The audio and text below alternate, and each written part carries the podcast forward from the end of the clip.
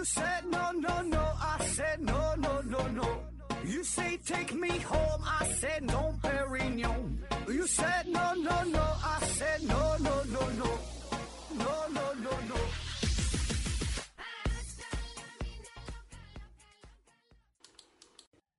拼命探索，不计后果。欢迎您收听《思考盒子》，本节目由喜马拉雅平台独家播出啊。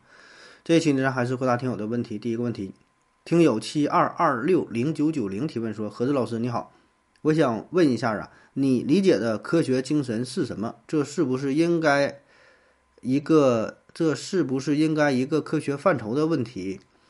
呃，为什么那些大谈特谈科学精神的所谓科学声音的几个主播，特别是卓老板，对哲学？”却极尽讽刺挖苦之能事，非要用科学研究的范式去套哲学，宗教就更别提了。在他们眼里，宗教就是伪科学的代名词。殊不知，宗教与哲学研究对象不同。呃，哲学研究的是高度抽象化的概念，宗教研究的是人性和思想道德。方法只有迥异，不可能向科学研究去定量和具体化。但却是我们生活中不可或缺的，在某种程度上来讲，所起到的作用远远大于科学。不知道盒子，你如何看待科学和哲学，还还有宗教啊？这种唯科学论的观点是不是对人们的误导？你跟他们有没有交流过这方面的问题啊？小熊猫梁回复说：“我说过了一个逻辑混乱的文科生在那里大讲逻辑思维，另一个毫无科学素养的大谈科学精神。”哎呦，这问题可是大了去了，是吧？嗯，科学、哲学、宗教这三者的问题啊。嗯，首先说说这个这个，我倒是没跟他们有太深入的交流啊，特别也没谈过关于呃科学精神的问题啊。这个也平时交流确实也不太多哈。那关于科学精神这个事儿啊，我在既往其他的节目当中呢，多多少少呢也都提到过，也都表达过我的观点啊，但是没专门去说啊。呃，因为科学精神，我觉得科学精神本身没有问题，是吧？这个是挺好的，但是说它得有它的这个适用范围啊，就是科学精神一定是非常重要的，它会给我们带来很多益处，是吧？你没有科学精神的话，就可以说没有当代的科学，没有没有现在的各种各种高科技，是吧？呃，什么汽车、飞机、手机、电脑。保证都没有了，是吧？咱也没法去登月，没法去探索，是吧？这些保证都离不开科学，保证，呃，离不开科学精神，对吧？这个是跟咱们生活是密切相关的，这咱承认哈。但是说呢，它并不是人类文明的全部，是吧？就是另一方面，另一方面啊，还有人文的，对吧？还有咱们精神上的追求，是吧？因为人嘛，它本身就是一个非常复杂的物种，对吧？你说你为什么活着？你为什么活着？生命的意义是什么？是吧？整个人类在追求什么？不知道啊，是吧？你整不明白呀。这些也不是科学能够回答的。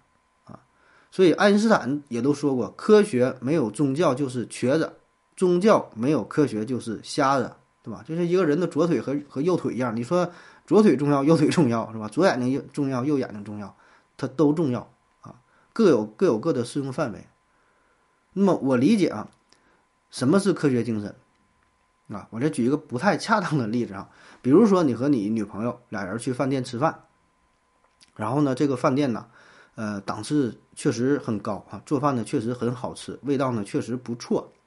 那么咱说这个菜啊，本身这个质量，这就是科学精神，就是非常硬核的东西啊。但是上菜的这个盘子，他家这个盘子很不好看啊，可能蓝色的呀，或者什么样的，然后呢，灯光也不好。会非常非常昏暗，然后呢，就整体的氛围也不好，然后你你就搁这一待着没有食欲，服务员态度也不好，你跟你女朋友吵了一架，心情也不好，所以你这一顿饭吃下来，你觉得这个饭会好吃吗？它保证不好吃，你吃着很不舒服，很闹心，根本感觉不出这个菜的美味，一点不高兴。所以这这些东西并不是单纯你靠把这个菜做好能解决的，是吧？这不是单纯科学能够解决的。它需要很多其他方面的关怀，然后给我们带来内心上的愉悦感啊。当然，也许对于呃某些人来说，可能他觉得我就无所谓啊，我也不看那些乱乱七八糟的，我觉得好吃就好吃是吧？我什么也也不在意啊。但问题是呢，我想咱们绝大多数人来说，咱芸芸众生，咱普通人来说，很难做到这么纯粹，是吧？必然还会受到很多其他非科学精神、非科学因素东西的影响。所以呢，呃，这些事儿啊，可能对于那些执着追求于科学精神啊，把科学精神当做全部的人来看啊，咱们就觉得咱们可能就有点无聊、有点可笑、有点肤浅、有点幼稚啊。所以这个每个人的理解可能就是不太一样吧啊。这个我觉得也没有是非对错。谁好谁坏，谁高谁低的问题，就是对于这个世界的理解可能就是嗯不太一样啊，就是跟打小受到的教育啊，然后对于世界的认知嘛，所谓是三观不同嘛啊，这这就是又说到三观了是吧？没没有什么正与不正哈，不是说这人三观三观正三观不正，只是合与不合，这人跟你三观合，所以你觉得他正啊，三观没有歪正的哈，每个人三观都是独立的啊，只不过是恰巧你俩三观一样，你就觉得他很正啊。下一个问题，邪恶与美丽提问说：“何子好，为什么感觉呀，听你节目的人格调普遍都挺高？哎，那你，嗯，你别说哈，你这感觉还真就挺准呐。你这给你一百分。下一个问题，呃，现代和当代这两个概念怎么区分？具体怎么用？这样问过很多次了哈，这百度级别的问题，你自己搜一下，什么叫现代，什么叫当代，都有明确的定义啊。下一个问题，名字越长，人长得就越帅啊。提问说：何子何子，能不能讲一讲？为什么个人档案或者是简历里边，呃，等等一些材料吧，都需要填写籍贯，啊，填写籍贯这一栏是吧？我感觉也是啊，咱从小学上学，然后加入少先队呀，然后找工作呀、应聘呐，是干啥的？但凡是写简历一些东西，啊，都得写姓名、年龄、姓名、年龄，然后民族，呃，民族还有什么？你说这个籍贯是吧？就是这这几项哈，非常重要的啊，这个。填填的这个项目啊，那你说籍贯是啥哈？什么叫籍贯？参照公安部公通制一九九五九十一号文件，呃，公民的籍贯应指本人出生时祖父的居住地（括弧户口所在地啊）。祖父去世的，填写祖父去世时的户口所在地；祖父未落常住户口的，填写祖父应落常住户口的地方。公民登记籍贯后，祖父又迁移户口的，该公民该公民的籍贯不再随之更改。说白了就是说，你你这个籍贯就是你出生的时候，你填的时候，你你爷爷在哪儿啊？你爷爷在在北京，那你的籍贯就北京的；你爷爷后来又搬到青岛了，那你还是北京，这个就不跟着变了啊。大概就就是这意思。就像咱说的老家在哪是吧？老家在哪啊？一般就是看这爷爷在哪啊，不是看你的。母亲啊，不是看你的父亲啊，是再往上倒一代啊，基本大概就是这个意思啊。那么说，为什么要填这个籍户啊？籍户这个籍户户籍呀？为什么填这个户籍？户籍所在有什么用哈？有什么现实的意义哈？嗯，我感觉没啥用哈。现在来看，我觉得是没什么太大用哈。唯一的用途可能也就是给人一个第一印象啊。像咱见面，老人好像经常这样哈，咱年轻人一般不谈这些。呃，或者是什么呢？大学，大学了，这个寝室当中，然后问说你老家哪的？但这个一般也是，就是说你指的生活在哪个城市，也不会再往上倒去哪。像咱东北呢，有很多是闯关东来的哈，一说这籍贯是哪的，或者说老家是哪的，有很多是从这个山东闯关东过来的哈，不是不是当地的啊。那有的叫什么关里人是吧？呃，但现在的意义呢，我觉得。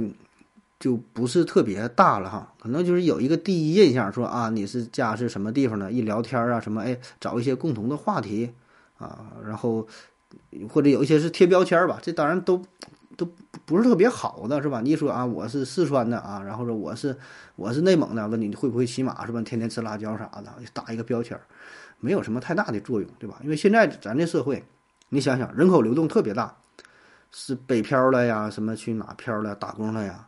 特别频繁啊，所以你你说你籍贯是哪？好像有啥影响吗？没有什么影响啊。但是那些表格吧，它就是它就是这么一个一个惯性啊，它就是那么印的。所以呢，咱们也就是这么去写，是吧？就是跟着还还还是这么写着，啊完就得还得填填填这项啊。如果说放在过去的话呢，我觉得可能会有点用。因为在过去啥呢，就是进行这人口普查啊，主要是为于为了这个事儿。你看现在人口普查就比较方便了，是吧？现在有一些高科技，利用网络啥的进行调查，相对比较方便。那要是在过去的话，进行人口普查，那得费老了劲了，是吧？因为你一国皇帝保证得想知道自己国家大致的人口分布、人口的数量，然后怎么怎么样进行普查。那怎么去普查？就得靠这个户籍制度，哎，户籍制度，对吧？你家在哪？你你老家在哪？你家里几口人？几男几女？大概多大岁数？家里有几亩地？有多少财产？进行一个调查，进行一个登记。我想这个呢是最早的户籍制度的呃一个起源啊。然后说有一些人可能有人口流动是吧？进京赶考了，去哪地方呃做官呐、经商啊啊，离开了自己的地方啊。所以在古代为了便于人口管理，有这么一个这个制度登记，还或者说有一些逃犯呐，有些啥的是吧？这个是为了为了这方面方便啊。但对于现代社会来说，实际意义并不大啊。那可能有一种就是。情感的延续，对吧？情感的，一说我老家是哪的，咱，咱这个中华民族特别注重宗族观念，对吧？落叶归根，然后注重血脉，啊，一说老家哪的，哎呀，然后还总想回去看一看，少小离家老大归啥的，是吧？我觉得这个可能是户籍制度现在它的意义所在了啊。下一个问题，所谓折腾提问说，何子你好。来自老粉儿的提问啊，说每个年龄段啊都有每个年龄段的压力和焦虑，呃，比如说十岁、二十岁、三十岁、四十五、六十岁、七十、八十岁啊，能不能展开说一说，面对各个年龄的不同焦虑和压力，我们应该怎么面对和调整？（括弧感觉细说的话呀，可以单独做一期节目。）啊，说不同年龄哈，不同年龄有什么 有什么压力，有什么焦虑啊？这我看过一个段子嘛，说。男人成功的标准，哈，三岁的时候能不尿裤子，五岁的时候能自己吃饭，二十岁的时候能打篮球，三十岁的时候有钱，四十岁时候有钱，五十岁时候有钱，六十岁时候能打篮球啊，七十岁时候能自己吃饭，啊，八十岁时候能不尿裤子啊。我觉得说的挺对的哈。呃，你这个问题呢，呃，我觉得如果分特别细的聊吧，这也没法分的特别细去聊，因为啥呢？每个人所处的情况吧，他不太一样，对吧？每个人的家庭，他的教育背景，会存在特别特别大的差别。就是你看，有的人可能呃高中毕业，然后呢就没往下念，去技校学点什么了；有的人呢，人家读到硕士、读博士，然后出国了，对吧？所以呢，你看，同样都是二十五岁，你说会有什么压力？会有什么焦虑？有人二十五岁还在读书呢，啊，说读博士呢，人家那个二十五岁已已经出去打工，已经是身身价几百万上千万了。你这玩意儿你说咋比，是吧？所以这个不一样啊。所以你画画这么细吧，我觉得嗯意义不是特别大，二十三十四十的，呃，但是呢，仍然可以划分这么几个大的阶段，是吧？比如说啊，上学的时候这学生时代有学生时代的压力，然后步入社会了啊，步入社会的压力，然后工作十年二十年以后了。有相应的压力，对吧？上了一定年纪啊，就是说中年之后，开始注重健康，对吧？到老了开始比谁身体好，比谁的儿女孝顺，对吧？大致就是这么个情况。那么不同年龄段这个压力和焦虑来自于哪？我觉得很重要的一个方面是来自于社会的一个一个潜规则，或者说一种默许的要求。什么意思呢？就是这个要求并不是来自于你你自身。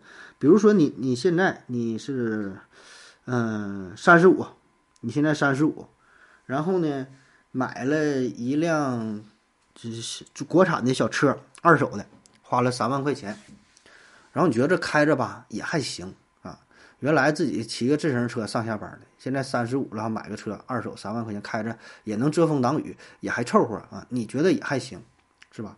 但问题是呢，社会觉得你不行了。你跟人家一比，人家都是开着奔驰、宝马的，都换好几个车了，你这小破车一开就开不出去了。所以这个时候，你说是是本来你觉得挺好的，但是你压你有有没有压力？你焦不焦虑？那你说你三十五岁应该开什么车？谁能给出一个标准答案呢？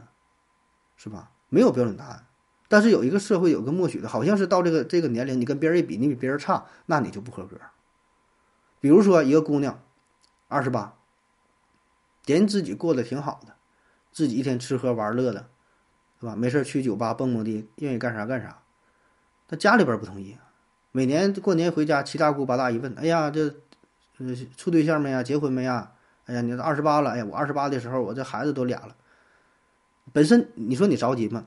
你也不着急，你也不焦虑，但问题是呢，周围的人这么去说呢，天天跟你嘟囔这些事儿，你说你闹心不？多少也会受影响。谁能说一点影响不受呢？那不可能。所以这就是社会默认的一个规则。女孩儿哈，到了这个岁数，你就得是找个好人就嫁了吧。啊，你过了三十，到了三十五，你就你就叫大龄剩女。啊，你你到了多大岁数你不结婚，那你就是你就是错了，你就你不应该这么这么去这么办，是吧？所以咱嘴上说的都是无所谓，我就这么过得挺好，他爱怎么说怎么说，对吧？我自己开心就好，是嘴上这么说。你谁能真正做到不受外界的影响，一点压力没有，一点不焦虑？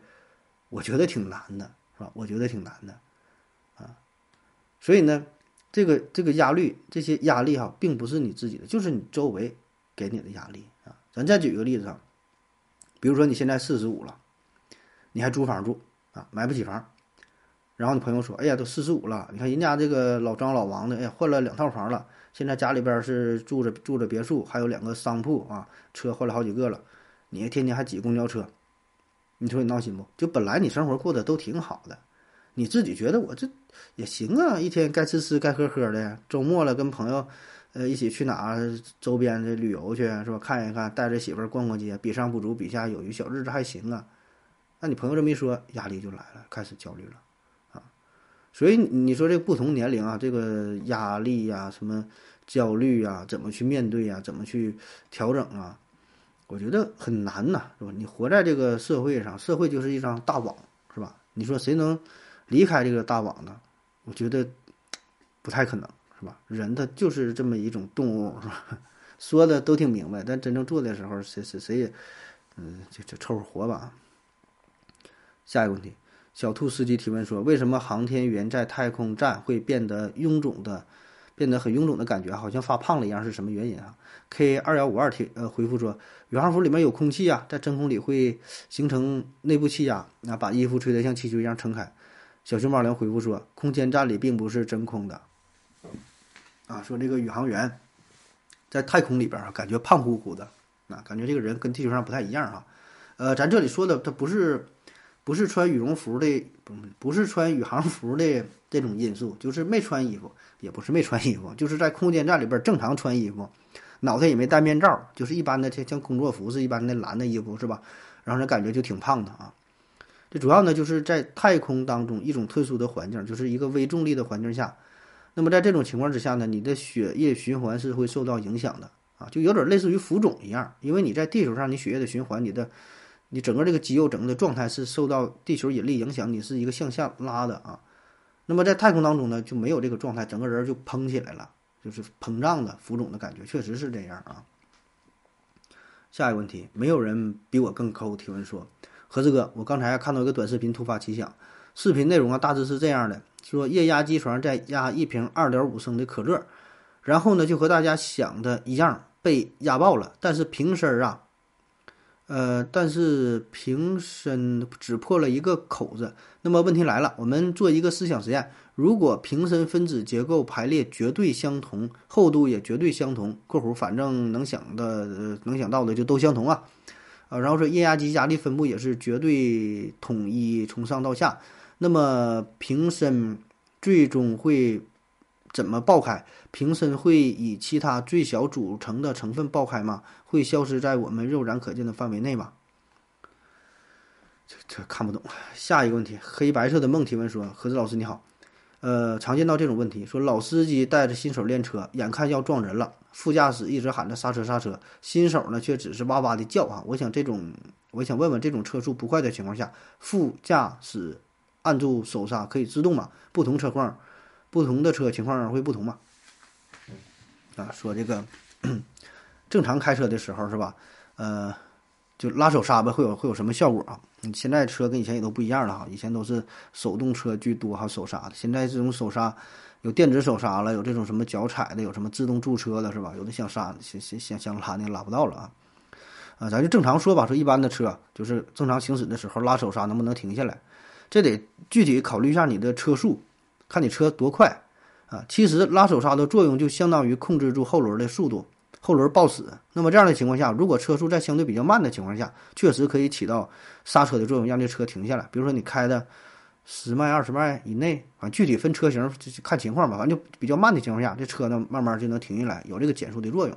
但如果说车速特别快，干到一百二了，在高速上你拉手刹啊，基本没有什么用啊，不但不会让你减速，还可能让后轮瞬间抱死，出现这个呃这个侧滑呀，这个这个翻车呀等等吧，你闸线呢，呃也得也得也得崩了哈，这就挺危险了啊。下一个问题，呃，你别动哈，我去买个橘子啊，占占占人便宜呢是吧？如果有一具千年男尸尸啊，就尸的尸体保存相当完好，那么能够提取出它的精子吗？能够进行人工受精吗？K 二幺五二回复说：“不可能啊，尸体保存再好，这精子也这是细胞早就死了，只能说 DNA，呃，只能说 DNA 尚未破坏，死细胞是无法让卵子受精的。”啊，说这个男尸保了一保存了一千年是吧？这个精子还能够受孕吗？你这精子的话，呃，我跟你说一说精子在体外存活的时间哈。一般的话，如果在体外三十七度的环境当中啊，能存活四到八小时。一般呢，超过八小时，那基本就玩完了。如果这精子呢在女性的阴道内，那一般呢能够存活，存活个一天半天了，嗯，都差不多哈。如果是在宫颈中呢，一般能活到两天，甚至更长啊。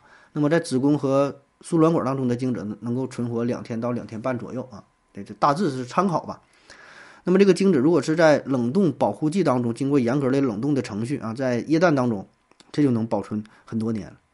然后复苏之后，不是还能那个是卵子受孕？现在不有吗？这冰冻保存的哈，所以你说在这个尸体当中啊，这放这个一千年，那那早就玩完了哈，那是那是保存不住的啊。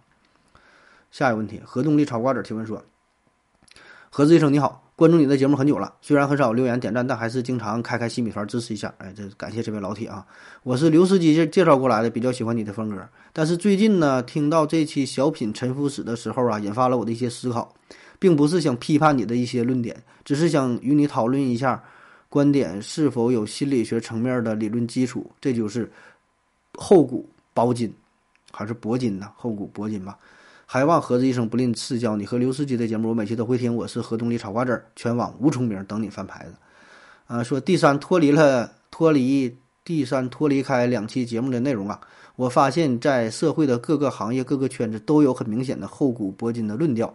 我重申呢，我并不是对您的观点有意见哈，而是希望你能拼命探索，不计后果，帮我找到这背后是否有什么心理学层面的理论依据啊。比如说我我另外一个喜欢的领域就是篮球，那一说到伟大的篮球运动员啊，保证就是把这个乔丹呐、伯德呀、魔术师啊，呃抬出来哈。难道大众看不到篮球运动员的平均身高、平均身体素质和技战术能力都在飞速增长吗？难道看不出来这些所谓的上古大神的影像资料？他们的对手在横移的时候的敏捷、敏捷度恐怕都不如现在的中国运动员啊！我相信不是更多人看不到，但为什么更多人还要去厚古薄今？呃，是只有中国人这样，还是外国人的文化舆论也这样？啊，我反而觉得能把这么庞大的新生热词合理的塞到节目里，比一年憋一个大招整几个金句啊难得多。正所谓。今人何以不作诗啊？你不会不懂这个道理吧？啊，问题问的很长哈，但说的也是非常深刻啊。就是说这个厚古薄今的这个问题是吧？嗯，就是我之前做过做过两期节目，之前在那期节目当中聊到过，呃，就是一期是讲小品的发展史，一个是讲这个相声的发展史，不是发展史，反正就是大致梳理了一下嘛。然后呢，在这一系列的节目过程当中，我是多次反复提到过，现在的小品不可乐了，现在的小品没有以前好看了，对吧？这这都是这都没法看，你都恶心，你看都尴尬，都不是笑不笑的问题。我看这小品，我都替他紧张，我我就我就害怕，哎呀妈呀，这不行了，我受不了，看的鸡皮疙瘩都起来了，是吧？但是看过去的那些东西，呃，陈佩斯的呀，赵本山的呀，是吧？等等的，哎，觉得现在看也觉得挺有意思。那么说这个是不是厚古薄今的事儿啊？呃，如果单纯就小品这个问题来说呢，我觉得你也可以认为，确实有点厚古薄今的意思啊。但实际上呢，这个深层次的原因非常多啊。那如果如果要这要展开说吧，又又又又又能又能做做做一大期节目了哈。你看啊，首先啊，我觉得这个可能跟过去的网络不发达也有关，对吧？过去有一个包袱，有一个梗，今天你在沈阳用，明天到大连还好使，后天去天津、北京这大下周去这个哈尔滨，这一个梗到哪哪响，这一个包袱到哪到哪摔都都响，是吧？用一个月两个月没问题，因为那个时候人口流动性非常小，你讲一个段子出去，就是村里这几个人知道，很难就传的特别远，对吧？你现在不一样，现在有一个好的段子，你今天说完了，明天全国人民全都知道，所以这就导致了我们看到的很多东西觉得不不好笑，因为你已经看过了，是吧？你过过去的为啥好笑？这一年你说就听着这么点笑话，哎呀我操，这太逗乐了。你现在你没有什么新的东西啊。当然，我这只是随便举了这么一个小的例子啊，只是从这么一个小很小很小的角度去分析啊。呃，但我觉得这不只是说厚古薄今的事儿哈。嗯，有一些段子，你看过去一些段子，确实很很经典了。就是你听过了，你再听还是觉得很搞笑啊。我觉得这就挺牛了呀。这咱不是说厚古薄今的事儿，就是它确实很好啊。你当然现在也有这种这个段子。讲了一遍，你再听第二遍还乐的也有，但我觉得这种好像是越来越少。你看，就早期的郭德纲早期的那些相声，那个什么，是我是黑社会啊，我要上春晚呐什么的，是吧？黄鹤楼啊，赵本山早年的早些年间的那个那个小品，昨天今天明天呢什么？就我现在我没事还能看，而且还能看完从头到尾。如果电视打着了，如果遇着了，或者是刷视频的时候遇着了，哎，可能还会从头到尾看完。这个反正也说不好是什么原因，是吧？所以这并不是说因为它新鲜的事儿啊。那么至于说这个厚古薄今啊，我想这原因特别多哈。比如还有一个是幸存者偏差的缘故，因为古与今呐这两个时间的比较，它并不平等。什么意思？所谓的今啊，咱说的今就是啥？就最近这几年的事儿呗，对吧？就是你出生之后遇到的、了解到的这些事儿呗。那才多少多长时间？就是也就。二三十年、三五十年，对吧？你这就你就你活生生下来之后这这个时间，那么古呢？古呢就非常久远了，几百年、上千年、几千年，对吧？这沉淀下来的，这叫古。那么你拿你出生之之后的这几十年的东西，跟过去这几十年、上百年这个时间沉淀下来的东西去比较的话，那没有什么可比性，保证是过去的东西更加美好，那是经过历史的沉淀。大浪淘沙，最后留下的保证都是金子，是吧？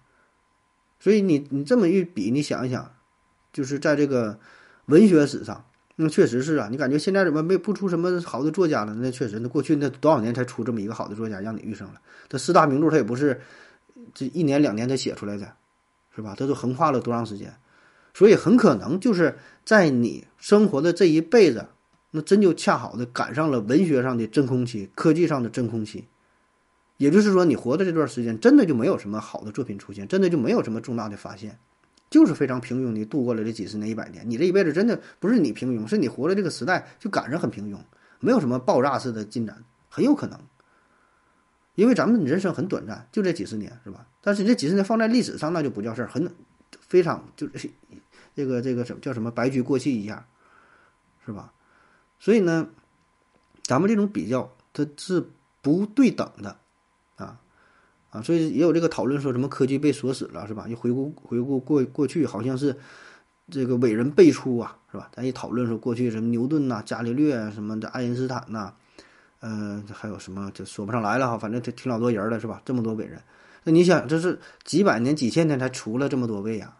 你说你现在你拿现在这几十年比啊，一整说这个相对论之后。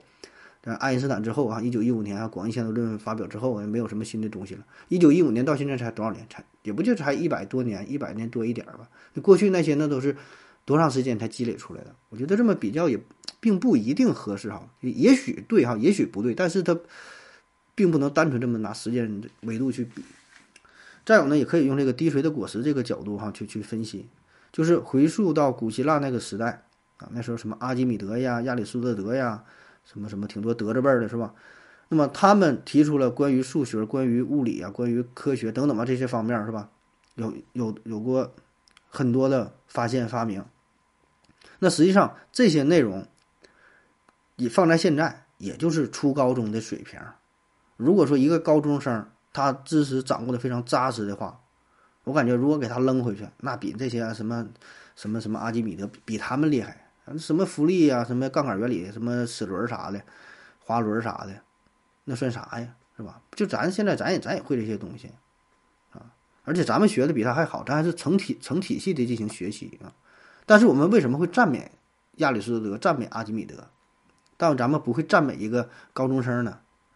那你说这算是厚古薄今吗？我觉得也不算是吧，因为他在他那个时代是吧，基于他那个时代的水平，他创造了非常有价值的东西，而咱们后人呢是进行学习的，对吧？就咱们没有什么独特的开创性的开创性的进展啊。然后再说说，你说体育这个事儿是吧？体育这方面哈。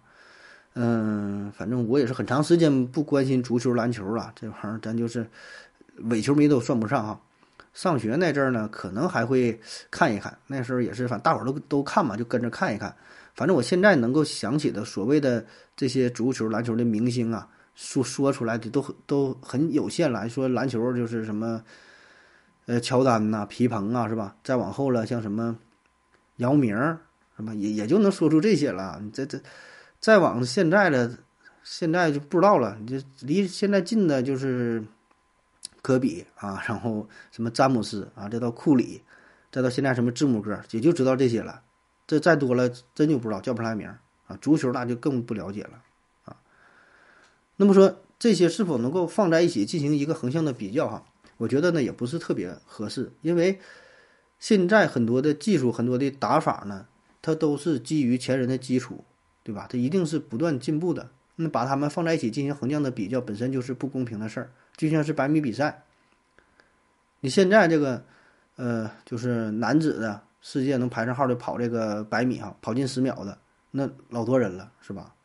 那当时第一个跑进十秒的海因斯，对吧？那这个大伙都能记住，当时都当成英雄一样，是吧？所以呢，这也不能说就是单纯这么这么去比啊。当然说这这么多呀，我也不是说就是想回答你这个问题啊，因为这个话题本身就争议比较大，是吧？挺值得去讨论的。呃，那那那这话题确实挺好啊，随便聊一聊。再比如说，还有历史上，嗯，文化基因的影响啊，啥叫文化基因？